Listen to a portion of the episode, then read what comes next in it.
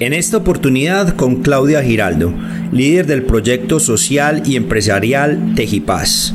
Hablamos acerca del municipio de Granada, de la labor que viene desarrollando Tejipaz, de los productos que ofrecen y del impacto en el municipio y la región. Espero que disfruten este contenido.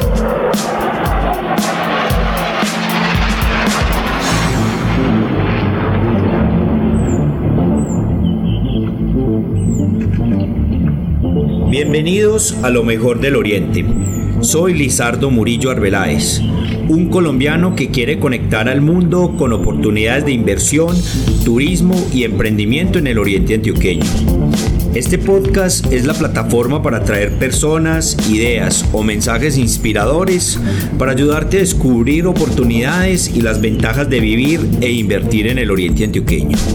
Ahora, empecemos. Bienvenidos al nuevo episodio del podcast Lo Mejor del Oriente. Soy Lizardo Murillo y en esta oportunidad vamos a presentar una experiencia eh, muy bonita desde el municipio de Granada donde nos encontramos hoy.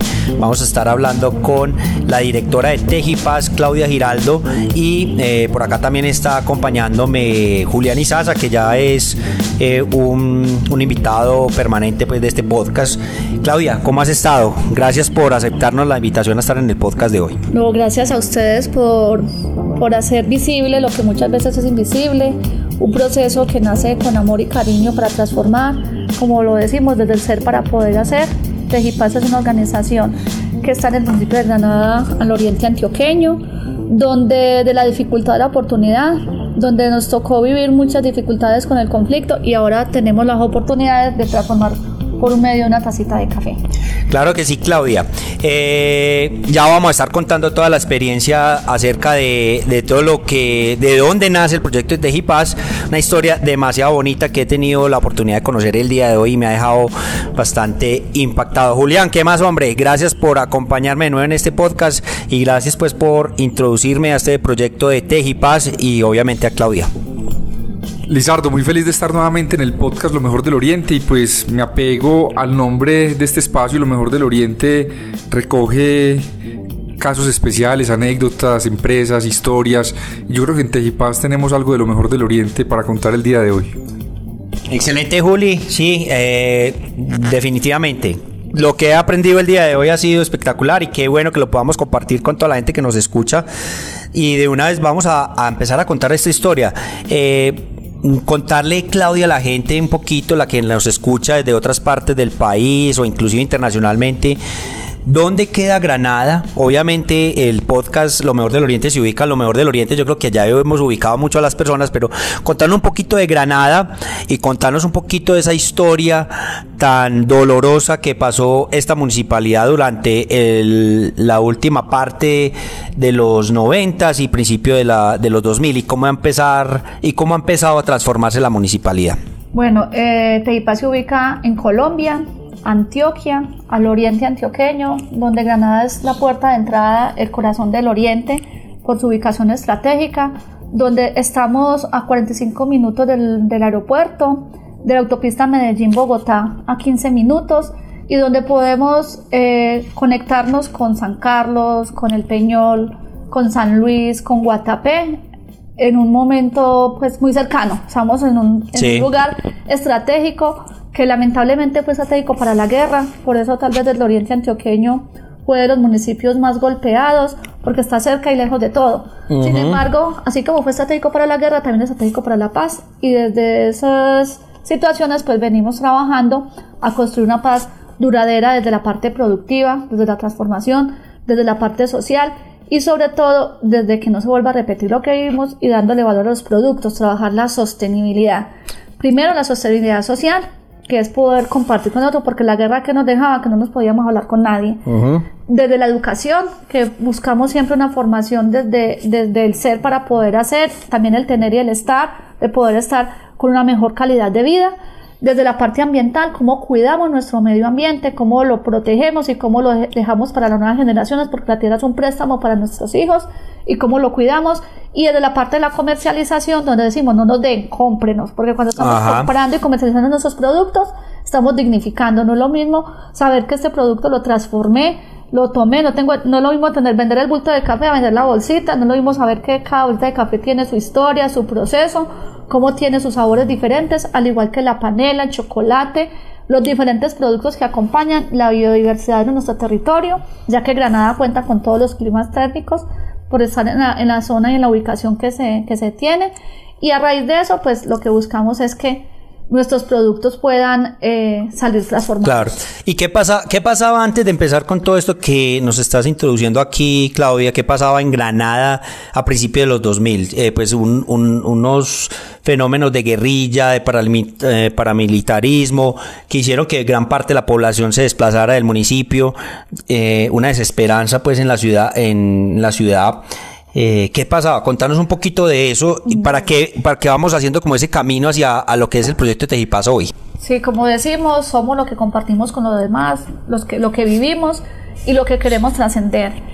Eh, antes del 2000, Granada se caracterizaba por su población, por su nivel académico, fue Atenas del Oriente en educación, fue la despensa del Oriente antioqueño por su diversidad en climas y adicional a eso, digamos, de la rica cultura, digamos, que hemos tenido en nuestra región. Sin embargo, eh, a raíz de la problemática del conflicto armado, en el año 2000 o digamos desde el año 98, se empiezan a, la disputa territorial de los diferentes grupos armados, desde, los, desde las guerrillas, eh, FARC, el ELN, los el paramilitarismo, la fuerza pública, todos los grupos armados empiezan a, disputarse y por ser un corredor de, para llegar al Magdalena Medio, para llegar a los otros municipios como San Carlos, San Luis, eh, San Rafael, El Peñol, Cocorná, o sea, por tener la cercanía, la autopista Medellín-Bogotá, que lamentablemente por esa cercanía también era un lugar o cercano para, para, para los, las pescas milagrosas que hacían y cómo llegaban a esos lugares, entonces se generó una vulneración de derechos humanos demasiado grande, donde ver, oír y callar era parte de lo que se vivía en el entorno, donde en menos de 10 años, que podemos decir que desde el año 94 al 2004, eh, podemos decir que fueron más de 3.500 asesinatos, más de 600 hmm. desaparecidos, más de 2.500, más de 25.000 eh, desplazamientos forzados, múltiples desplazamientos y todo lo que usted se imagine de lo vivido del conflicto, la toma guerrillera que también fue muy eh, impactante a nivel del, del municipio, la institucionalidad que se pierde, bueno, un montón de cosas, pero como decimos, de la dificultad de la oportunidad, nosotros no fuimos invitados a la guerra y nos tocó eh, vivirla. y no solamente a nosotros, sino a todo nuestro país que lamentablemente hemos vivido y no hemos salido a vivir la paz. Claro. En esos mismos procesos también se ha vivido la, la transformación de cómo hacer para que, que pesar pobrecitos, sí, que pesar pobrecitos, pero también vamos a ser resilientes, no quedarnos en eso ahí, buscar qué alternativas, es como nace el Salón del Nunca Más, que después del conflicto se hace... ¿Qué es el Salón del Nunca Más? Contanos de una vez. El Salón del Nunca Más es una, es una estrategia que se hace desde las mismas víctimas, desde las mismas personas desplazadas, desde las mujeres y las madres que no queremos enterrar a nuestros hijos, de cómo apaga el miedo, enciende una luz, hechos simbólicos empiezan a compartir el dolor desde las provísames que son eh, una elaboración de duelos con las mismas familias que se viven y donde se, se construye colectivamente donde se genera un espacio de memoria dignificando el valor de la vida, enseñándonos que la violencia, víctimas unidas por la vida, donde nos muestra que lo más importante es la vida, no importa la vida de quién, sino la, que se pierde. Ahí no se hace alusión de, grupo armado, de personas, de lo que se hace, sino el valor de la vida y cómo si tenemos la vida podemos transformar. Cuando la perdemos, cómo, cómo hacemos que nos llenemos de miedo. Entonces, en ese mismo proceso, eh, se va dando la, la, construcción de todo lo que hoy ya es Tejipaz, que ya Tejipaz es una organización que nace en el 2016, pero con una experiencia de oportunidad de ver en otros lugares de nuestro mundo que se puede trabajar diferente, que se puede dar valor agregado a los productos y de cómo podemos pensar la sostenibilidad, porque siempre hablamos de de, de, violencia, de víctimas, que pesar, de la ayudita, del apoyo y todo eso, pero no. Pero hay que Eh, buscar las que formas buscar también. Las formas, porque es que una forma es, vengan, no nos den, cómprenos. Claro. Porque es que una forma, si yo tengo que consumir un café, ¿por qué no voy a comprar el café de nuestra Y del oriente antioqueño. Y del oriente antioqueño. Claro, Claudia, ya hago aquí un paréntesis antes de que pasemos ya a- al tema del proyecto de Tejipaz, que, que digamos es el, el objetivo principal del podcast, pero invitar a la gente eh, a que venga a conocer el Salón de, del Nunca Más. Y tuve la oportunidad de estar ahora por primera vez y, realmente eh, a través de la historia que nos contaba Claudia durante esa visita al salón, eh, pues uno entiende mucho mejor eh, el tema de la guerra y el tema del impacto tan negativo que deja un territorio como lo dejó en el oriente antioqueño.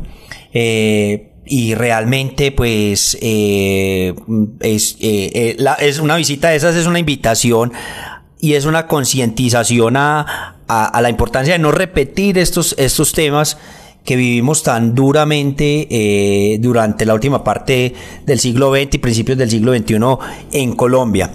Y ahora sí, ah, pues a través de todo ese dolor eh, que se perdió gran parte, como nos contaba Claudia ahorita, que gran parte de la población se fue del municipio de Granada, llegando a, quedarse en cuántos habitantes más o menos en algún momento. Sí, por ejemplo, Granada, para el año 98 éramos más de 20.000 habitantes. Ajá. Los colegios, había cuatro instituciones educativas acá donde, donde la población era muy alta, eran más de 2.500 estudiantes. Sí. Y, y en estos momentos pasó, después de, de la toma, de la presencia de los diferentes grupos armados, de toda la vulneración de los derechos humanos que se puede imaginar, se vio- vivieron acá, Ujú. eh, quedamos más o menos entre 3.000 y 4.000. Lo digo Sí. específicamente porque en ese tiempo también eh, tuve la oportunidad de trabajar con el ACNUR, Gobernación de Antioquia en ese entonces, que era con la estrategia de gestores comunitarios UCAD Oriente, donde nos tocaba identificar qué población había en nuestro territorio, porque el CISBEN y los y las y los, eh, los, los sistemas de información que aparecían, pues aparecían con unas cifras, pero las realidades eran otras, porque la gente nunca iba a registrarse, ya me voy, sino que lo que se buscaba era eh, preservar la vida. Entonces la gente salía, pero las estadísticas quedaban con una realidad de, de una población que, que mínima en nuestro territorio, la gente del campo para el pueblo, los del pueblo para la ciudad, Sí. y así sucesivamente. Y podemos decir que hoy que estamos ya en el 2022, todavía apenas hay un, un 50%. ¿Cuántos habitantes más o menos hay en Granada en, entonces en ese momentos, momento? oficialmente por las cifras del CISBEN y todo, entre 10.000 y 12.000 habitantes. Ah, Exacto. Y en la zona, y ya en la zona rural apenas está un 30%. O sea que faltan muchas familias para regresar al campo Sí, a toda la. Bueno, y ahí es donde está la oportunidad con Tejipaz, que ahora sí metámonos al proyecto como tal, eh, eh, porque el campo está prácticamente abierto para que lo volvamos a tomar y empezar a aprovechar todas esas oportunidades. Julián quiere por aquí acotar algo. Sí, Lizardo, de esa parte de la historia que es muy importante como elemento introductorio, pues yo quiero rescatar un valor empresarial y es la resiliencia. Yo también le he dicho, Claudia, que parte de mi experiencia de compartir con Tejipaz es también un valor de resiliencia. Y, y a ti te tocó una parte de aprender la resiliencia muy, de una manera muy dura. En los negocios muchos emprendedores simplemente nos tocan aprender la resiliencia porque negocios salen malos, porque cuesta más tiempo sacar adelante una iniciativa. Pero, pero yo creo que es un mensaje muy bonito e inspirador para muchas personas que a pesar de tantas dificultades como lo puede ser un conflicto armado, eh, la pérdida de seres queridos, la pérdida de valores sociales y muchas cosas, pues económicos. económicos, obviamente el No, impacto económico del, del momento fue muy grande y, y, pues ver que desde ese punto de partida tan difícil hoy estás construyendo un proyecto social, económico, empresarial, ambiental desde muchas dimensiones muy interesante que lo que vamos a empezar a hablar es un mensaje también de motivación, inspiración que en el podcast del día de hoy le vamos a transmitir a las personas que tienen empresa y negocios. Así, así es, Julián, que precisamente hay que resaltar eh, todo este tipo de proyectos precisamente por todas esas razones que, que da Julián. Pero entonces ahora sí hablemos de Tejipaz. ¿Cómo nace Tejipaz y cómo Tejipaz es una alternativa? Pues primero para, para generar viabilidad económica, para, para darle dignidad a esas familias a nivel económico y poder subsistir como una estrategia de volver al campo y de retomar las actividades productivas en el campo y como una posibilidad de llevar eh, a Granada y al oriente antioqueño a muchas partes del mundo pues por, por, por los productos que tienen y por los procesos de exportación en los que ya vamos a contar un poquito más adelante ya, ya se están embarcando.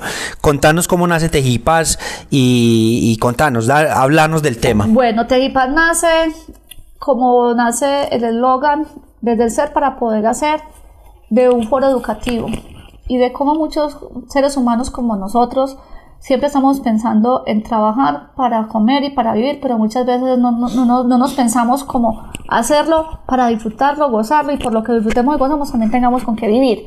Entonces eso es una parte fundamental donde nace, digamos, esa, esa concepción de cómo, cómo queda esa filosofía. Adicional a eso, también la oportunidad de conocer otros lugares diferentes a nuestro entorno, a nuestra cultura, a nuestra tradición, a otros países.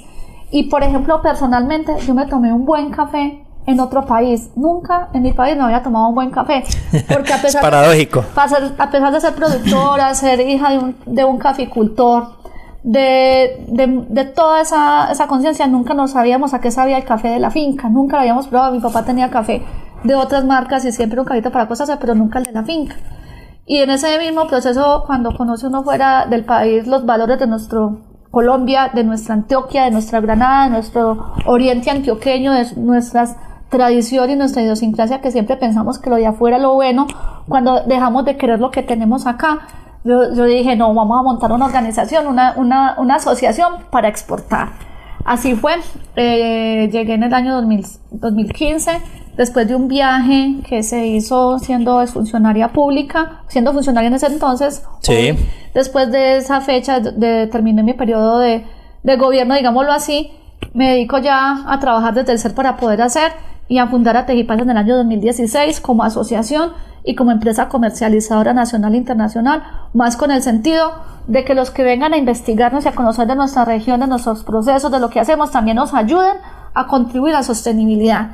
Esa fue la palabra clave y es la palabra clave de Tejipaz, la sostenibilidad en todo lo que usted se puede imaginar, desde el retorno, porque hemos recibido acompañamiento por las diferentes entidades para retornar nuevamente a sus tierras, sí. desde la parte sostenibilidad social, de cómo podemos buscar oportunidades de igualdad de oportunidades en la ciudad y en el campo, que es la formación, la academia, que hoy tenemos muchas universidades nuestro, con nuestro apoyo, hoy ya los profesores vienen a dar clases aquí, que eso es algo grandísimo, que ya dentro de poco va a ser la graduación con la Universidad de Antioquia Nacional sobre soberanía alimentaria, que eh, vamos a tener la oportunidad de los que nunca han tenido oportunidad de estudiar, de graduarse en esa universidad con un diplomado, eh, trabajar la sostenibilidad ambiental, que es trabajar la agroecología, soberanía alimentaria, cómo volvemos a tener nuestro campo productivo sin depender de los insumos que vienen de afuera, sino conociendo lo que tenemos en esta tierra y cómo compartir esos saberes, los suyos, los de Julián, los de todas las personas que estamos rodeando, cómo podemos compartir los unos y los otros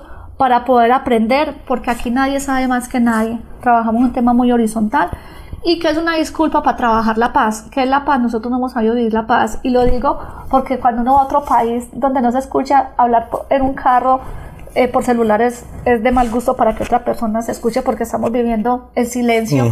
Y yo, uy, Dios mío, cuando uno no escucha como no, no ve basura ni barrenderos, yo dije, Dios mío, qué cultura las que, las que podemos observar y todavía a nosotros nos falta mucho. El maltrato o el cuidado de los animales, cuando empezamos a cuidar nuestros animalitos, ya estamos cuidándonos porque cuando vimos la violencia, y lo digo por mi pueblo, lo más triste que a mí me da el desplazamiento y ver los animalitos todos sin ojos, pegados, eh, sucios, eh, desde ahí se sabía lo que pasaba. La violencia que se vivía acá, por ejemplo, me caracterizo por ser observador y yo decía, ¿y cuándo era que vamos a tener ese cambio? Porque uno ve unos perritos que eran hermosos, después verlos que todo el mundo les tira aceite, que los patean, que, que los tratan mal. Yo dije, Dios mío, ¿qué es ese grado de violencia? O como me pasó cuando era funcionaria pública, que unos niños mataron unos perros en un puente y eso fue la noticia por todas las redes sociales, llegó RCN y yo le dije al funcionario, el periodista, venga, sí, eso es feísimo y eso es cruel, pero hoy va a entrar usted acá.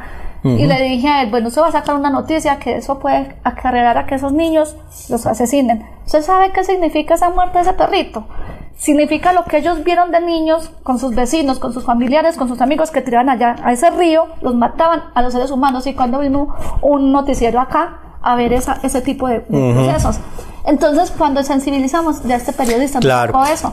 Y eso es lo que hacemos en Tejipaz, construir una, una sostenibilidad de que vivamos la paz, del respeto por el otro, de las diferencias, de que somos constructores de una sociedad mejor y que generemos esas oportunidades de soñar, porque es que eso es lo que hemos dejado, de soñar y sobre todo cuando perdemos todo, que ya la vida, no importa personalmente, yo decía, pues ya en el año 2000 nos morimos. Y cuando pasó la, la violencia, ese, ese, esa toma, yo dije, ve, no nos morimos nada. No morimos, hay que y, seguir. En ese momento ya estamos vivos. Yo dije, Dios mío, cuando uno no tenga esperanza de vida. Sí. Y eso es lo que estamos Eso el-. Julián lo dijo muy, muy claramente ahorita y es resiliencia.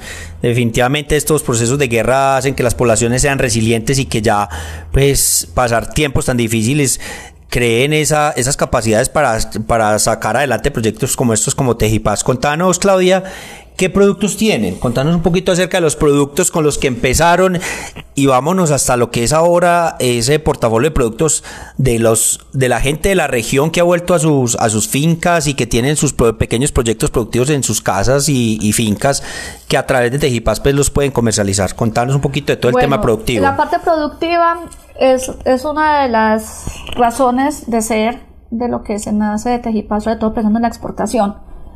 Empezamos con el café, con las frutas deshidratadas, con las galletas, los alfajores, como unas oportunidades de lo que se, se viene desarrollando y sobre todo con una oportunidad de una tacita de café para transformar el mundo. ¿Por qué? Porque la bebida más tomada después del agua es el café y el café es, un, es, es algo que nos reúne, es una, es una Sí. droga permitida y que también cuando uno se da cuenta que nuestro café, el café de Colombia, es el mejor café del mundo. Y cuando yo les digo aquí a la gente, y que también les digo que en cada municipio, en San Luis, en Cocorná, en Santuario, en Marinilla, en La Ceja, en Argelia, en Nariño, ustedes tienen el mejor café del mundo. Y yo digo aquí, vengan a tomar el mejor café del mundo. Y tan creídos, ¿no? El suyo también es el mejor café del mundo porque es de nuestra región y es el mejor que hacen ustedes dentro de ese proceso. Entonces en- en- generamos esa oportunidad. Uy, es que eso sabe nuestro café porque lamentablemente nosotros tenemos el mejor café, pero no lo sabemos tomar. Hoy estamos generando esa oportunidad y resulta que para sacar el mejor café tenemos los otros productos que acompañan la agroecología, que es Sí. tener la caña, que es para sacar nuestra panela, nuestros cultivos de cacao, sembrar el frijol, el maíz, sembrar las hortalizas. ¿Por qué? Porque nos, damos, nos da mucha tristeza que en el campo la gente tenga de todo para cultivar y tengan que ir a comprar la cebolla, el tomate, Exactamente. la- el cilantro cuando Es paradójico. allá. Es más, por ejemplo, ahorita me, cuando venía para acá me encontré con un señor, don Carlos, me decía, venga Claudia, ¿dónde puedo conseguir el arroz secano? Aquí en nuestro municipio se produce el arroz. Y lo llamaron con ese nombre. Yo le dije, "Vea, ese arroz es tan escaso que ya mejor dicho el señor ya ni siquiera nos lo ofrece porque lo tiene ya vendido. Porque es que eso, ¿cómo es que aquí en nuestro oriente también tendremos ahori- arroz en nuestro municipio y pega? Y es un arroz las orgánico. capacidades y las posibilidades que tiene el Oriente Antioqueño, Julián, por acá tiene unos comentarios. No, una pregunta también para Claudia, porque es que tú nos estabas contando sobre los productos que maneja Tejipaz, pero, pero siempre nos has dicho que desde que comenzaste tenías la visión de exportar. Y pues claro, tenemos una ventaja, o sea, tenemos el mejor café de Colombia, tú lo dices, es que... El mejor café del mundo. Del mundo, per- perdón, sí, el, café de Colombia es el mejor café del mundo y, y, pues teníamos una, un producto con toda la potencialidad para llegar a otros mercados, pero llegar también con una cadena de valor que nace desde el campo, que pues, pues, me- yo quiero que tú lo digas, pero me va a tener que meter la cucharada, sale del campo en Chiva y se va en Chiva hasta Estados Unidos, entonces cuéntanos cómo es ese, hasta Estados Unidos y otros países, cuéntanos un poquitico de esa parte. Sí, Julián y todos los radioescuchas, o yo no sé cómo se llamará ya, Sí, internautas. Los oyentes. bueno, toda la tecnología, que qué rico que esa tecnología llegue hacia el campo, porque lamentablemente hoy estamos en nuestro municipio, aquí podemos escucharlos, pero en el campo ya uno sale de acá dos curvitas y ya no hay señal. No hay internet. No hay internet en el campo, que eso limita mucho los procesos. Pero sí, como dice Julián, la el café va en Chiva desde el campo a cualquier lugar del mundo. Nuestro producto eh, surge, digamos, con esa iniciativa y cuando uno ve en otro país que el mejor café del mundo es el de Colombia y lo tienen allá catalogado y cuando vemos que nosotros aquí, los mejores productores del campo, los ingenieros del campo, nuestros campesinos que le ponen a producir lo que ustedes se imaginen y que muchas veces sienten por allá como los, que, los de menos y que siempre no se han tenido en cuenta como los, los ingenieros del campo, los que tienen el conocimiento porque saben saber cuándo llueve, cuándo se siembra, cuándo se cultiva, todos los temas, o sea, son ingenieros, son eh, químicos porque saben cuáles los insumos, saben manejar más la química que nosotros, que es lo que necesita el suelo, eh, la parte del agua, la parte meteorológica, bueno, todo eso. Entonces nuestro café llega con esos sabores, esos aromas, esos procesos de fermentación. Para algunos decir la palabra fermentación suena como, como muy, muy licor. Cuando decimos vinagre, vamos a vinagrar un poquito, es el término que, es nuestro término sencillo para los cambios. Vamos a dejar a que se fermente, pero como, como ustedes lo dicen, vinagre, llegar a que de otros sabores. Y este café ha llegado, por ejemplo, unos catadores nos dicen que para Japón este es el mejor café. Sí. Y a mí eso me da mucha motivación porque la motivación de Tejipa surge por, por, una experiencia y un programa que se dio raya, ya, lo, ya ese video lo, lo, censuraron o ya no lo veo en, internet, que se llamaba Porque los colombianos somos pobres. Demostraban la experiencia de un colombiano, de un suizo y un japonés. Y tuve la oportunidad de trabajar con un suizo y con la cultura japonesa me ha encantado por la forma como ven la vida, porque son muy tranquilos y son muy pacíficos. Y cuando nos hacen esa catación de que ese café es para el, tema japonés. Yo dije, Dios mío, ¿qué nos une para todos esos procesos?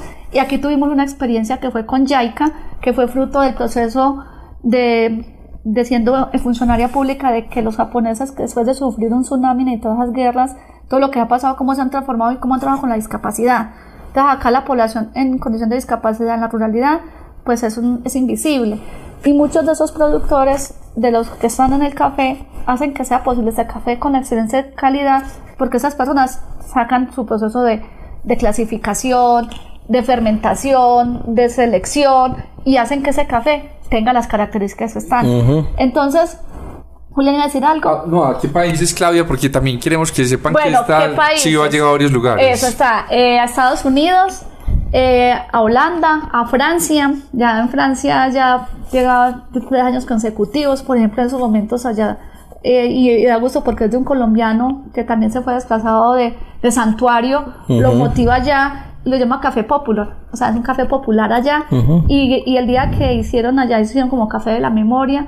Y una de las productoras decía, doña Florentina, ¿cómo es que mi café está en Francia? Y me dicen, gracias, doña Florentina, por este café. En Francia, también en Arabia Saudita, a Japón, o sea, a, Brasil, en estos momentos a Ecuador también nos lo están pidiendo, a Chile, o sea, y también ya por los que consumen, muchos colombianos, muchos amigos de, las diferentes universidades, por ejemplo, esta semana estudió el Instituto CROP, el Instituto CROP es a nivel internacional los que evalúan los acuerdos de paz, todos se llevaron el café para compartirlo y vamos a tener un reto que es que allá en el instituto se consuman el café de la paz. Fuimos la experiencia en San Diego, California en el 2017, Paz y Negocio. ¿Cómo es que aquí tenemos este proceso que se genera paz y se construye y se vuelve una parte empresarial y comercial de sostenibilidad? Espectacular. Eh, Solo una apreciación y quiero recordar una idea que a mí me llega mucho y es que, pues tú hablabas al principio también de unos temas de conflicto, pero yo quiero hablar también de la parte de la paz y la paz también es económica. Y dentro de esa paz económica la sociedad tiene proyectos de vida, sueños y aspiraciones. Sentirse uno productivo, es decir, no me den, cómpreme. Y, y yo creo que hay algo que no tiene precio y es para... ¿Me recuerdas el nombre de la, de la de la productora que tiene el café en Francia. Doña Florentina, que se ganó el concurso de café. Yo, yo, quiero que le pongamos un precio a este, a este momento. ¿Cuánto vale que Doña Florentina desde el municipio de Granada, con la topografía difícil, las vías a veces no tan buenas, sin internet, sin muchas dificultades, hoy desde Francia le digan gracias por esta excelente taza de café y, y eso también es parte de, de, una paz que es emocional, que es de aspiración, de desarrollo de la persona, del ser, de dignidad. Y, y es un tema productivo muy bonito donde Tejipaz le permite a muchas familias, que ahorita nos cuentas cuántas familias, porque eso es algo bien importante y, y, es un trabajo que, que sí se puede, que, que es también dar otros mensajes y es trabajando asociativamente con, con, convicción, con calidad, porque es que tú, tú, hablas de los ingenieros del campo, pero para llevar esto es un tema de calidad y llegar a la calidad y la excelencia es también de, de, de un nivel de, de orden, de, trabajo, de constancia, de superación, de, resistencia, de resiliencia, muy bonito. Y, pues yo sí quería como rescatar ese punto eh, dentro de este podcast, que es un valor empresarial bien bonito y yo creo que es lo que también no sabemos ponerle precio, pero, pero que tiene un valor económico o, difícil de describir. Sí, tiene razón. Por ejemplo, esas partes, eso es algo que a uno lo llena como de, dice, como de, de, un llanto, pero emocional de felicidad. Porque Doña Florentina se volvió famosa, lo mismo que Doña Rosa cuando estuvo en San Diego, todo el mundo Doña Rosa y todo el mundo dice Doña Rosa, o las mismas familias, como así que estas señoras le reconocen por allá en otro idioma esa labor? Y por ejemplo, tengo una frase de Doña Carmen, el que toma nuestro café está construyendo a la paz, porque si hay trabajo, hay paz. Es que es espectacular, ya le tomé la foto. Ah, vean, estamos conectados en todo este Ya le tomé la foto. No, espectacular la frase. Yo, yo iba a acotar algo más y es que eh, es un, específicamente con el tema del café, que es un paradigma que me rompió hace unas tres semanas cuando grabamos otro podcast con relación al evento de café que se hizo en el Sena hace un par de semanas atrás. Y es que eh, básicamente el, mi paradigma por desconocimiento era que los productores de café, no, pues el eje cafetero, el suroeste antioqueño, no, por allá en Nariño y en el Cauca, no, esos, es el que, esos son los del café. El oriente antioqueño, café. Ah, no, sí, café retiro de pronto, de pronto pues ya mira que tienen un proyecto ahí, pero no, ya con lo, con, lo que he venido aprendiendo de parte de ustedes, de los compañeros de AOS, contigo Claudia y con muchos otros que, que, que venimos hablando del tema del café, eh, es clarísimo que la calidad del café producido en el oriente antioqueño es altísima, que tenemos unas condiciones eh, climáticas, y de y, y conocimiento que tú lo decías en los campesinos para producir esos esos grandes esas calidades tan buenas de café que tenemos aquí en Colombia. El Oriente Antioqueño entonces es también un actor fundamental dentro de esa cadena de actores de calidad. Entonces no sé qué nos puedes añadir ahí sobre ese tema. O sea en cuanto a calidad porque uno con ese paradigma de que el eje cafetero es el del café no que es el, el el suroeste. Lo que pasa es que muchas veces nos rotulan, así como nosotros nos rotularon muchas veces, ah, es que hay Granada, allá es violencia, allá es muerte, allá es esto y allá es aquello. No, nosotros somos de todo un poquito. Entonces, en ese tema, ¿qué es? Dignificar la labor. Y una dignificación es esta. Saber que nuestros campesinos, nuestros productores, nosotros mismos podemos darle valor a un producto cuando qué? Cuando nosotros mismos empezamos a valorar. Esta calidad se construye con qué? Con unos procesos de acompañamiento que no es el que más sabe, que no es el que vino allá a la universidad del super wow, porque una vez estuvimos aquí de cinco países en una vereda productora de café y estamos con los reyes que eran los productores del campo. Y para ellos cuando se sirvieron el café, uy, ese les pareció horrible el café, pero ¿por qué? Porque nunca se habían tomado un café y nunca se habían tomado de esa manera. Entonces, pero cuando ya empezamos a probar de diferentes formas, a catarlos de diferentes maneras, a procesarlos de diferentes maneras y nos compartimos en eso, por eso ya hoy nosotros llevamos ya, este año es el quinto concurso de café de especialidad, que cuando era el primero, ¿cómo así que se concursa? Por ejemplo, nosotros fuimos al concurso a Café Retiro. Cuando empezamos aquí, nosotros hacemos aquí chiquita entre nosotros mismos, como decían el año pasado, eh, ustedes van a salir de la, de la casa, van a salir al patio de la iglesia o al otro de la iglesia para hacer el concurso, porque fue la primera vez que invitamos a los municipios del oriente a que participaran en ese concurso de café y que algunos se arriesgaron, porque como así que, que mi, concurso, mi café puede tener diferentes sabores. Claro. Y, a medirse, a empezar a, medirse con los demás. Pero no, no es un, tema competitivo, sino saber que tiene diferencias un café cultivado por mujeres, un café por jóvenes, uno por adultos, otro por diferentes formas y cómo cada uno tiene sus reconocimientos y cada, por ejemplo, hay una montaña que el sol le da por la mañana de esta manera y el otro le da por la tarde. Eso impacta en el sabor y ellos dicen, vea, yo sí lo hago de esta manera. Entonces, ¿cómo se vuelve ese conocimiento compartido? Y eso es lo que estamos tratando de... Claudia, y es que es algo muy importante en el negocio del café y es también se ve en los, en los, carros de lujo, en los carros de altísima gama. Los carros de más alta gama en el mundo tienen una producción, quien lo creyera, más artesanal que industrial. Es una producción mucho más costosa, pero requiere mucho más cuidado y requiere mucha más atención. Llegar a los cafés de calidad de taza también requiere precisamente de ese concepto un poco más artesanal, de más cuidado, de más presencia, de buscar lo que tú dices, esos microclimas, esa puesta del sol, para llegar a unas notas, unos sabores especiales, únicos y diferentes. Yo te voy a compartir como consumidor del café de Tejipaz lo que más me gusta de tu café. El cuerpo, que es el sabor que dura en la boca, pero es un sabor muy parecido a un té.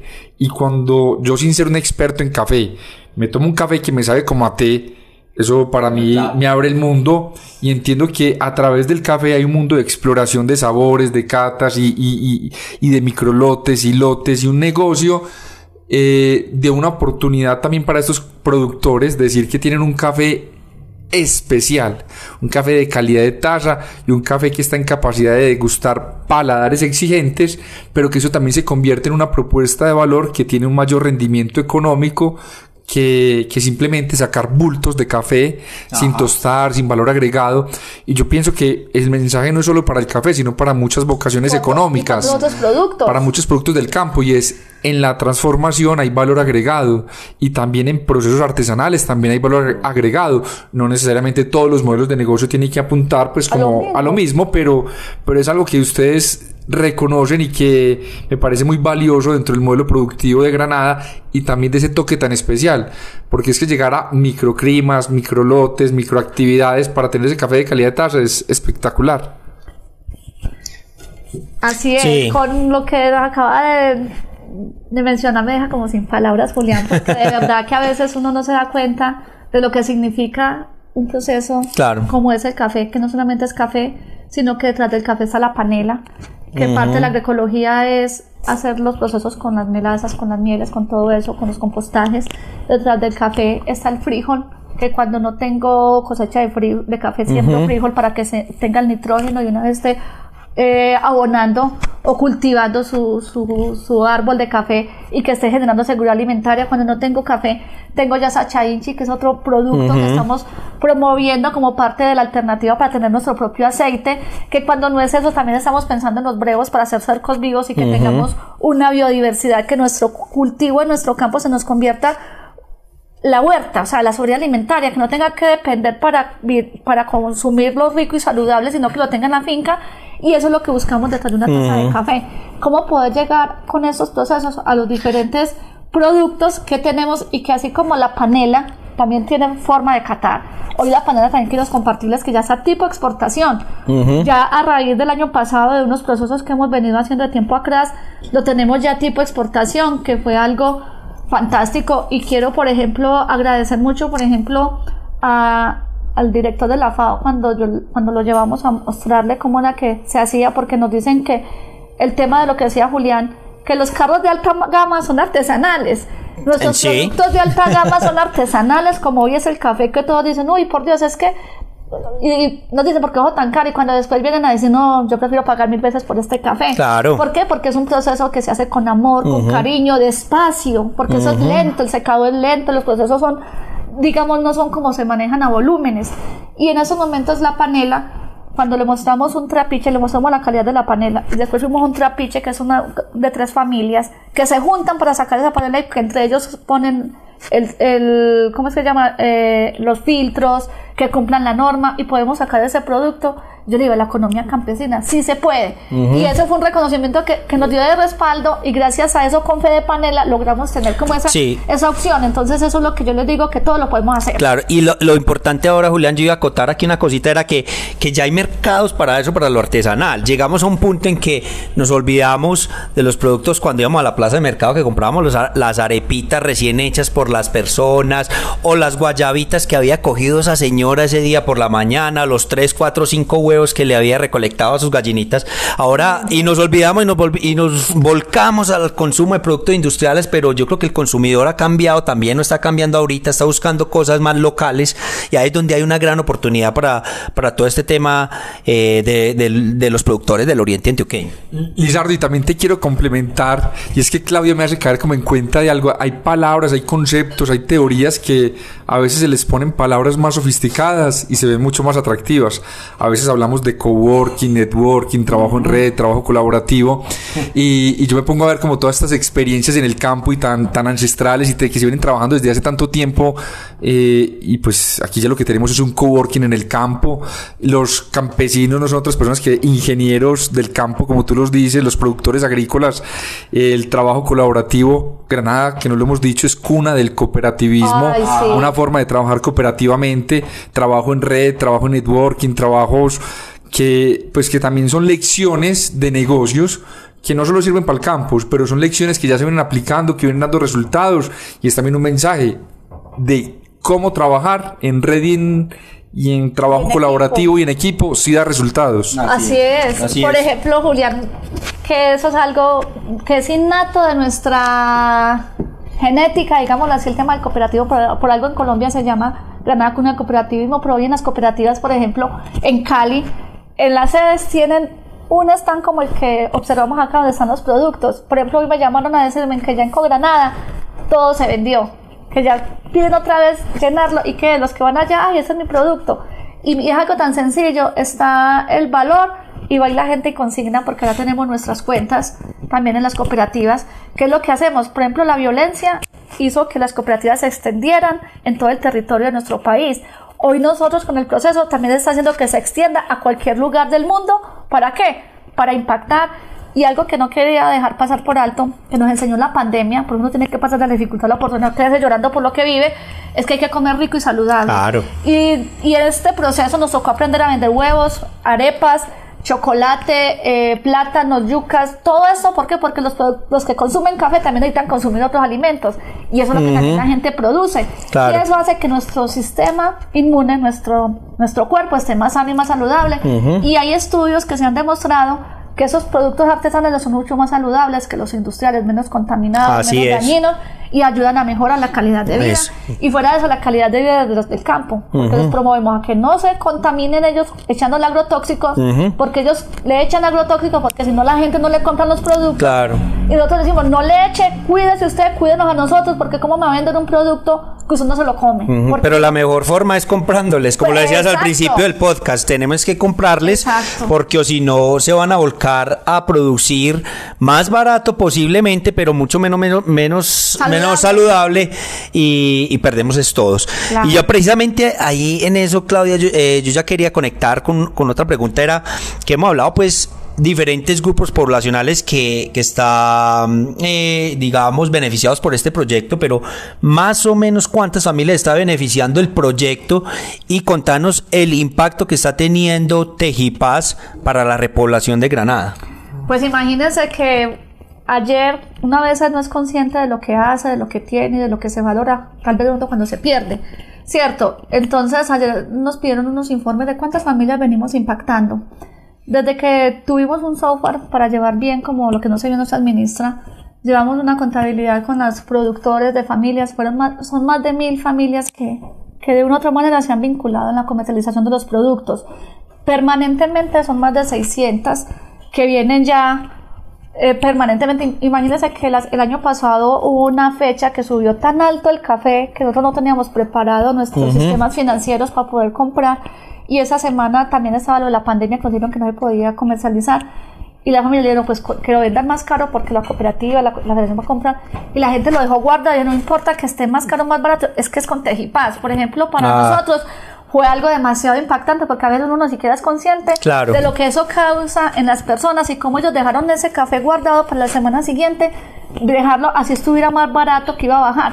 Entonces eso es algo que son más de 600 familias que vienen como permanentemente, se ha impactado más de mil y tenemos ya 20 asociaciones que uno no sabe contabilizar, por ejemplo la asociación de las mieles, de la panela, de los frijoles, o sea, de, los grupos. Por ejemplo, la en San Luis, que la, la, la, la Junta de Acción Comunal, que la tienda comunitaria, o sea, de todas las regiones, de todos los lugares que están ahí, que, que ellos también hacen sus pequeños grupos para poder decir que nuestro producto tiene este valor. Por ejemplo, los de Cocorná, la Sí. Asociación de Paneleros de Sopaco.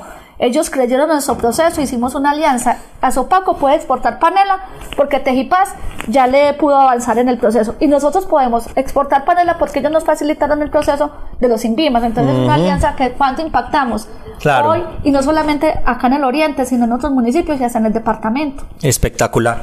Yo, yo creo que ahí quiero sacar como una conclusión en temas de competitividad, que es como lo que para lo que más o menos soy bueno, y es que hay unas salidas a problemas sociales un poco más artificiales, donde tal vez a través de cierto modelo, de, llamémoslo, de asistencia negativa, eh, se perpetúan las, las problemáticas, pero se ocultan.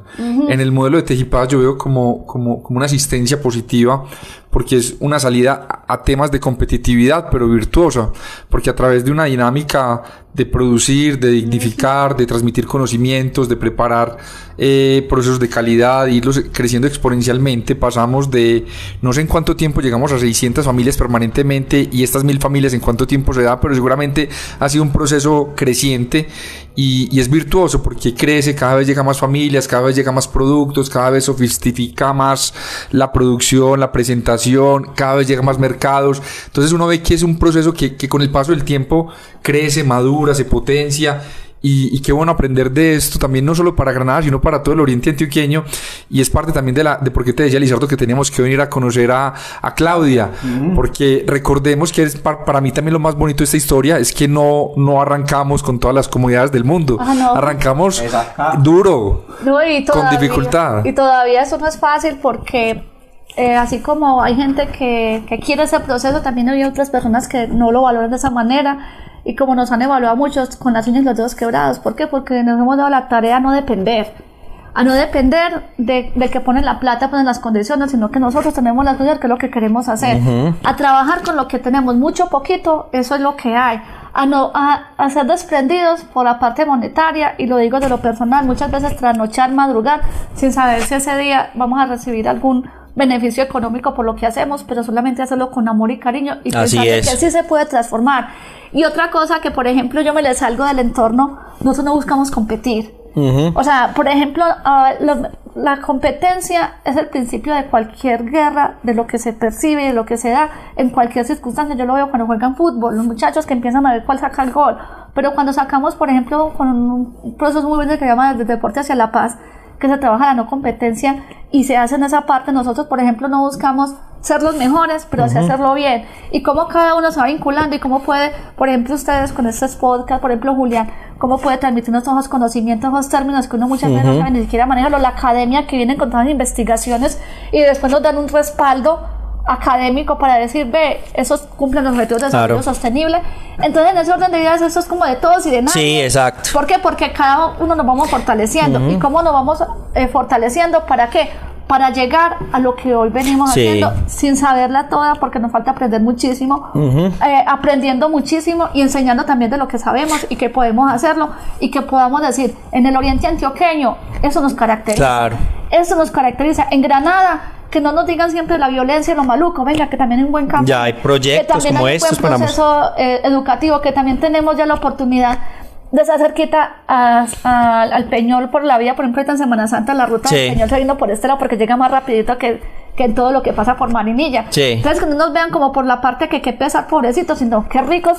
Que, Hay que volver a viable estos proyectos ayudándoles. Me encanta lo que dice de la competencia, porque yo ahora en el camino acá le decía a Julián que en el café pasa algo, cuando son cafés artesanales pasa algo en que, eh, que es muy parecido, me parece a mí, yo hago un símil con el tema del vino, que uno cuando le empieza a gustar el tema de los vinos, uno, uno quiere probar una cepa diferente y este productor es una pequeña finca en tal rincón de Mendoza, Argentina o Francia, etcétera, y es diferente, ve, son la misma uva, pero son diferentes y yo veo que en el café pasa mucho eso, Así el es. café de Tejipar es un café especial, pero qué bueno probar el café del retiro, qué bueno Claro. probar un café el, El de- el de, el de la otra ceja. parte, de la El de ceja. Cocorná. Hablemos del concurso de calidad de taza que hace Claudia, porque Ah, es sí. que Ajá. Tejipaz tiene su café, pero tiene otros temas de región y de otras marcas de café Así es. que, que recogen el tema Claudia. Sí, contanos Claudia. Bueno, vea, por ejemplo, en estos momentos vamos a hacer, este año es el quinto concurso. ¿Qué es?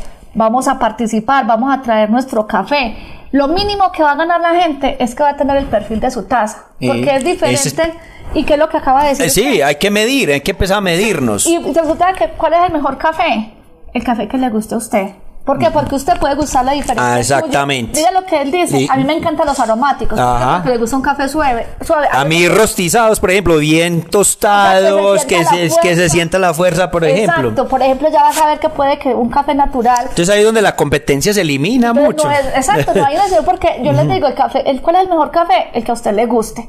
¿Por qué? Porque en eso es, eso es diferente un café orgánico, a un café natural, a un café honey, un café hecho por mujeres, un café hecho por personas con discapacidad, que es el mismo café, pero como lo hacen diferente, llega a su proceso, un proceso de secado. ¿Cómo lo estoy secando? La, la- el poniente del sol. Entonces, por ejemplo, este año invitamos a todos los del Oriente para que participen. Por ejemplo, el año pasado, el primer eh, fu- fueron seis premios que se, que se dieron y dos de esos premios los ganó Concepción. Allá los... ¿Dónde hiciste el concurso y cómo lo y cuál fue la dinámica del mismo? El concurso normalmente lo hemos hecho en este lugar, en el Café de la Memoria Tejipaz, aquí en este lugar, pero como ya se avecinaba porque... Perdón, Claudia. Lizardo, cuéntales a los, Lizardo, cuéntale a los oyentes que es el Café de la Memoria, pues un sitio muy bonito en el que estamos y que por la arquitectura vi que te conmovió mucho. Claro, yo, yo lo iba a dejar para el último, pero aprovechemos ya. Y paréntesis ahí, Claudia. Estamos, a ver, para que la gente se ubique, los que somos orientales o los que van hacia San Carlos eh, a través de Granada, van a encontrar este lugar tan espectacular, eh, básicamente saliendo ya casi mm, dos... ¿Cómo se la- llama la iglesia? El templo parroquial, la iglesia de arriba le decimos en Granada. Eso, en la iglesia arriba, pero ¿cuál es el nombre? No, es de Santa Bárbara. En la iglesia de Santa Bárbara, en la iglesia de arriba, como la conocen aquí en Granada, a dos cuadritas de ahí, a mano izquierda saliendo hacia San Carlos. La Es un la lugar espectacular porque es una casa antigua que nos contaba Claudia que tiene más de 200 años y eh, una parte de la casa pues es donde está el, este café tan espectacular, donde ella pues como nos contaba ahorita tiene su punto de venta de todos los productos Tejipaz, pero también es donde está haciendo estos concursos que, que nos está contando en este momento, donde hacen catas y es un lugar hermoso en una casa esquinera muy muy muy bonita. Invitados que yo le estaba diciendo a ellos, hay que hacerle campaña para que la gente que pase de San Carlos hacia la autopista Medellín Bogotá siempre paren aquí a tomar café y a llevar productos para la casa y de ida también para San Carlos. Así es, a comer saludable, a comer rico y comer los productos de nuestra región. Claro, contanos pues del concurso entonces Bueno, aquí en esta casa, concurso, acabarnos de en contar. esta casa se empezó, eh, o sea, lo hemos hecho en esta casa, en el parque, en la Casa de la Cultura. Y el año pasado lo hicimos por primera vez en el Coliseo, que fue salir de, como decimos, de la casa al atrio de la iglesia, como nos molestaban acá, porque era la primera vez que llegamos a invitar a otros municipios a nivel regional, donde fue un éxito total la participación. Llegaron más de 40 entidades, instituciones, más de, fueron más de 40 productores que trajeron su café. Se premiaron seis, seis, seis Categoría. categorías, por ejemplo, fue café natural, café orgánico, café honey, café lavado, café de mujeres y ca- café de jóvenes y de discapacidad, de población en condición de discapacidad, porque es un tema de inclusión que venimos trabajando acá, donde tenemos a raíz de la pandemia, como decimos, de la dificultad de la oportunidad, en ese año catalogamos el mes del café, que es noviembre. Ese es un, un mes. O sea que se va a hacer el mes de que se va a hacer Siempre- ca- cada vez se hace el concurso. Siempre se hace en el mes de noviembre, este año va a ser el 19, pero ya desde septiembre, octubre empezamos la promoción para que la gente vaya teniendo pues la cercanía y ustedes también como, como ya están invitados para que participen y nos ayuden a, a vincular pues como toda la metodología y el proceso porque Y son solamente de aquí del oriente antioqueño. pues ya también hay interés de otros, depar- de otros municipios y tal vez hasta departamentos, pero como decimos, a veces no nos alcanza la salida para trabajar. ¿Qué quiere decir? Nosotros tenemos la metodología ni los recursos físicos, humanos, financieros para poder llegar a ese plan de La logística, todo. pero sin embargo lo estamos intentando y donde hay ganas todo se puede. Ah, sí. Donde decimos, donde hay estudiantes hay maestros. Entonces, si, si queremos vincular otros, otro, otra región de Antioquia, pues también podemos vincularlas actualmente. Pero esencialmente ha sido aquí el en oriente. el oriente, o sea, y este año se va a hacer el segundo, donde ya muchos de ellos, por ejemplo, en Cocorná, en La Ceja, en, en San Francisco, ya dicen, este año sí queremos pasar, ya por ejemplo Concepción ya está, mejor dicho, listica, porque ya, ya tuvieron la experiencia. Claro, claro. Para defender el título y sobre todo porque ya los ganadores, ya este año por medio de la alcaldía, ya van a tener la bolsita de café que va a decir Concepción, Antioquia, Colombia, desde Concepción para cualquier lugar del mundo. Y están en esos momentos ya diseñando la historia que van a poner allá, porque usted sabe que Concepción es el, es el municipio de, de- colonial de Colombia. Ah, sí. De toda la, Histórico y histórico patrimonial. y patrimonial. O sea, tienen otra historia que cuando uno escucha la historia de allá, que es de las guerras, de toda la colonización, y nosotros escuchamos las guerras de aquí. De Dios las actuales. Entonces son otras memorias que se hacen en Ajá. ese proceso. Entonces, y eso también lo estamos buscando que se vinculen. Por ejemplo, imagínense la alcaldía de Río Mm. Claro, Negro. no, hay que Yo estoy vincularlos. seguro que en Río Negro hay productores de café. Claro, sí hay Así sean un dos par. o tres. Qué bueno hacer esa motivación porque esa va a ser un café de altura, porque Negro es más frío que Claro. Granada todavía. Imagínense cómo salen, lo mismo la ceja, que también tienen ese, ese, ese proceso. Por ejemplo, ¿Quiénes son los jurados que, que por ejemplo, el año pasado fue jurado la Federación Nacional de Cafeteros y tuvimos otra empresa que se llamaba se llama Racafé, también otras empresas que son, digamos, expertas en café, pero que se vuelven, digamos, que no tengan como esa ¿cómo se llama? Competencia, digamos. Competencia y que sean neutrales. ¿Por qué? Porque no. Claro, que no tengan. la federación es el papá de todos nosotros, claro. porque la federación, ojalá todos los productos tuviera una federación como tiene Colombia, que reconoce a nivel mundial nuestro mejor café, por eso llaman café del mundo. Si la federación no estuviese desde que se fundó para darnos esa fortaleza y también valoro al que se armó esa propuesta de que pudiéramos ser exportadores porque solamente exportaba la federación a partir del 2015-2016 se dio esa facultad de que cualquier pequeño productor, asociación, organización, empresa pudiéramos tener esa, posibilidad y que eso ha crecido. ¿Por qué? Porque eso vuelve más fuerte nuestro país claro. en calidad de café. Y eso también fue lo que a nosotros nos dio esa fuerza, porque sí. una reunión me dicen, no es que la Federación ya para que ustedes exporten. Yo ay, es verdad que este sueño no es imposible.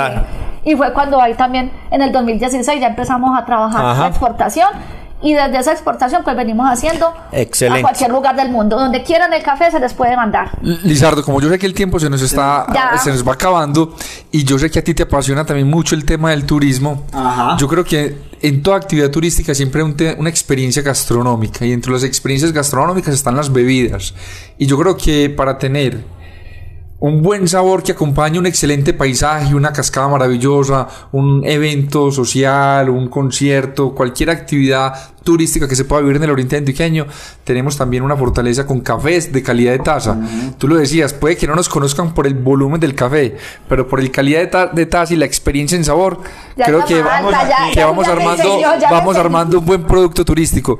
Eh, Lizardo, no te doy la palabra porque yo creo que podemos ir sacando unas conclusiones. Y también cerrando con la parte de los productos, no solamente tenemos café, tenemos cerveza de cáscara de café, cerveza de café, de miel, también tenemos vino, vino de mora, endulzado con pan. No, es que digo que el café le ha abierto unas posibilidades tremendas a todos sus productos familiares, de esas economías de finca que, que aquí las vemos pues en, en los puntos de venta que hay una gran variedad, obviamente, nuevamente invitados a todo el mundo. Pero sí vamos a cerrar ya el podcast y yo quisiera que nos contaras muy brevemente esa eh, posibilidad de conseguir acciones o de comprar acciones de Hipaz y quién las puede comprar. Ay, Contanos eso brevemente. Para... Eso es algo que nos ha tocado aprender desde el mundo empresarial, que no, pues yo soy contadora y me catalogo contadora social y a veces el tema empresarial es un proceso de aprendizaje, que lo digo porque si no hacemos empresa, no somos capaces de ser sostenibles, pero amarrados a un tema social, ambiental y económico, que es el proceso que hacemos asociativo, que es integrarnos, como las asociaciones pueden ser accionistas, comprar la acción, que es el derecho, como tienen las flotas de transporte, ya que hablo de Flota Granada, que cada dueño tiene su acción en la flota para que se represente legalmente a nivel nacional e internacional. Hoy Tejipas tiene esa opción. Actualmente solamente tenemos acciones preferenciales que hoy, por ejemplo, lo, la están comprando y las quieren comprar las asociaciones. ¿Para qué? Para que sean dueñas, digamos, con un título valor que también nos ha tocado aprender de esos temas para poder concientizarnos más de lo que significa eso, para poder hacerlo. También las empresas que quieren aportarle a la paz, a lo ambiental, a lo social, porque hoy nos miden empresarialmente qué tanto estoy aportando a ese tema, porque nos están buscando los objetivos de desarrollo sostenible. Ahorita GIPAS cumple a los 17, de los 17 objetivos podemos decir que cumplimos al 100%, pero evaluados soportados tenemos a 15, de las 69 metas a 38. Entonces, por ejemplo, tenemos acciones ordinarias y empresariales, donde se pueden vincular como empresa, ¿para qué? Para que donde lleguen sepan que van a canalizar los productos y van a tener esa rentabilidad. Los valores oscilan entre 4 y 15 millones, 16 millones de pesos en estos momentos que se pueden eh, adquirir y tenerla, que es algo que nos ha tocado aprender. ¿Por qué? Porque si no le ponemos precio a nosotros, si, si hay quien nos los ponga, como decimos, hacemos y, nos, y por allí pasó y si lo vimos no lo sabemos. Ah, sí. Entonces estamos generando también una conciencia y también que las organizaciones, las entidades, los, los, se asocien, se vinculen, crean y construyan, porque de verdad la fuerza y cuando uno conoce de pronto países donde, donde tienen un trabajo social muy fuerte, también tienen un trabajo empresarial. Claro, es que hay que darle sostenibilidad económica a las cosas. Y eso es lo que buscamos. Como lo decíamos acá, no nos den, cómprenos. Si, no, si nos compran, estamos generando sostenibilidad. Y no vamos a depender de la ayudita, porque cuando damos una ayudita, una limosna, estamos generando mendicidad. Aquí eso es lo que habíamos. No, sí. Eh, yo digo que esa no es. El mérito. Eh, perfecto. Exactamente, no. Hay que comprar los productos, hay que vender. Definitivamente es la mejor forma de, de hacer un un trabajo alrededor de la empresa, pero un trabajo social a la misma vez, nada más dignifica que uno le valoren el trabajo con, con una retribución económica que se pueda hacer eh, pues transmitida finalmente a una mejor calidad de vida de los productores. bueno, eh, Claudia, despídete de la gente, por favor, regalarnos las redes sociales de, de, eh, de Tejipaz, perdón, y ¿por qué no nos das un teléfono para que la gente también se informe acerca de cómo comprar tus productos, los productos de Tejipaz? Bueno, eh, las redes sociales es Tejipaz. Tejipaz. Yo las voy a dejar en el cuerpo del podcast de todas maneras. Con, con eso, pues es muy fácil de, de, de encontrarlos. De encontrarnos. Tejipaz está la página, está Facebook, Instagram, Instagram eh, Twitter. Y tenemos el celular donde se recepcionan pues todos los pedidos, que es el 314 703 1593. 314 703 1593. 1593 donde pueden hacer sus pedidos. Estamos tratando también de mejorarnos en el tema eh, tecnológico, logístico. Ah, también de cómo, cómo recepcionar mejor la, el tema virtual, que eso es un aprendizaje que nos deja la pandemia. Claro. Porque a veces nosotros no tenemos, digamos, la tecnología o los conocimientos para que estos temas en las redes sociales y muchas veces cada persona viene y se va volviendo un tejidito. Sí. Y a veces no nos queda muy bien la estructura que hay, esa persona nos hizo para que pudiéramos hacerlo acá, pero se nos fue, entonces ya no sabemos cómo hacerlo y pues lo que sí decimos es que acá nos pueden encontrar en Granada, en Río Negro, también en el SENA, en esos momentos ya el SENA, eh, un tema académico, ya tienen nuestros productos. Excelente. En Medellín, en el Museo Casa de la Memoria. Ok. Allá pueden encontrar nuestros productos y estamos haciendo una estrategia para que en cualquier lugar que vayan están al mismo precio. Entonces estamos haciendo, digamos, una pequeña, ¿cómo se llama eso? Metodología, ¿para qué? Para que no se quede sin los productos, pueda consumir saludable, rico. En Cali están en supertiendas cañaverales, en las cooperativas en Cali ya varios lugares están poniendo eso, esos, esos están. Y la invitación es que cualquier empresa, entidad que quiera apoyar, pues tenga su, punto de, venta donde a todos nos vaya bien. Excelente, excelente Claudia. Julia, Juli, una despedida aquí para la gente y, y bueno, y te agradezco muchísimo por acompañarme de nuevo en este episodio.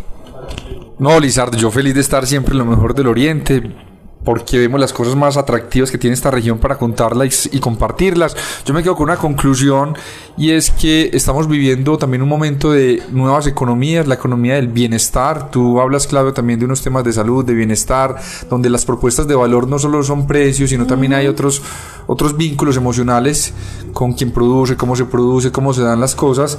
Pienso que aquí tiene un ejercicio en el que ustedes son pioneros, eh, esa diferenciación entre la economía de la lástima y la economía del mérito, del trabajo, del esfuerzo, de la dedicación, de un valor agregado, también es muy, muy, muy, muy valioso. Y, y el tema del trabajo, digamos, tan recursivo, porque creo que y colaborativo, porque es como una unión entre muchos esfuerzos. Ustedes hoy están haciendo eso, hacer visible lo invisible, ser vos donde no tenemos voz. Sí, no, pero yo, yo hablaba también del tema de la recursividad como conclusión final, como un valor empresarial, y es que tú has tenido muchas dificultades, pero tu organización, tus procesos, inclusive la nueva pandemia, y, y ser recursivos para adaptarse a un cambio constante y a través de esa recursividad y en el cambio constante encontrar una oportunidad de crecimiento. Tres valores empresariales pues que quise mencionar, de, de la curiosidad, la investigación, la recursividad, la resiliencia y es para mí también como algo muy bonito que nos deja este episodio del día de hoy. Gracias Juli. Claudia, unas palabras de despedida. primero que todo, invitarlos y agradecerles y todo sueño es posible. Eh, creamos en nuestros deseos, trabajemos con constancia, perseverancia, soñemos eh, una oportunidad de vivir esas experiencias, la ruta de memoria y paz, lo que hablábamos del turismo ¿Por qué? Porque es una forma de encontrarnos y de aprender mutuamente. De lo que ustedes ya, el que venga aquí pueda apoyar. Claro. Y el que recibe también de acá de lo que hemos aprendido y cómo cada uno nos vamos inspirando a seguir avanzando en este Así es, Claudia. Que es un tejido humano, un tejido social y reconstruir nuevamente nuestro sueño, nuestra identidad y no quedarnos ahí que y no repetir y no, la, repetir la no repetición de la violencia y que aprendamos a vivir la paz. Excelente Claudia. Bueno era Claudia Giraldo. Te agradezco muchísimo por habernos recibido por mostrarnos este proyecto tan espectacular. Eh, te cuento que he aprendido mucho mucho mucho el día de hoy y espero que a toda la gente que nos escucha en el día de hoy, que nos escuchó en el día de hoy, pues les haya gustado este episodio. Un abrazo a todos y nos escuchamos en la próxima. Chao, chao. Gracias por escuchar el podcast Lo mejor del Oriente. No olvide seguirnos en nuestras redes sociales para que no se pierdan los episodios futuros. Compartan sus comentarios con nosotros si les gustó este episodio. Y si usted quiere conocer más acerca de lo que el Oriente Antioqueño tiene para ofrecer, asegúrese de visitar nuestra página lomejordeloriente.com. Hasta la próxima.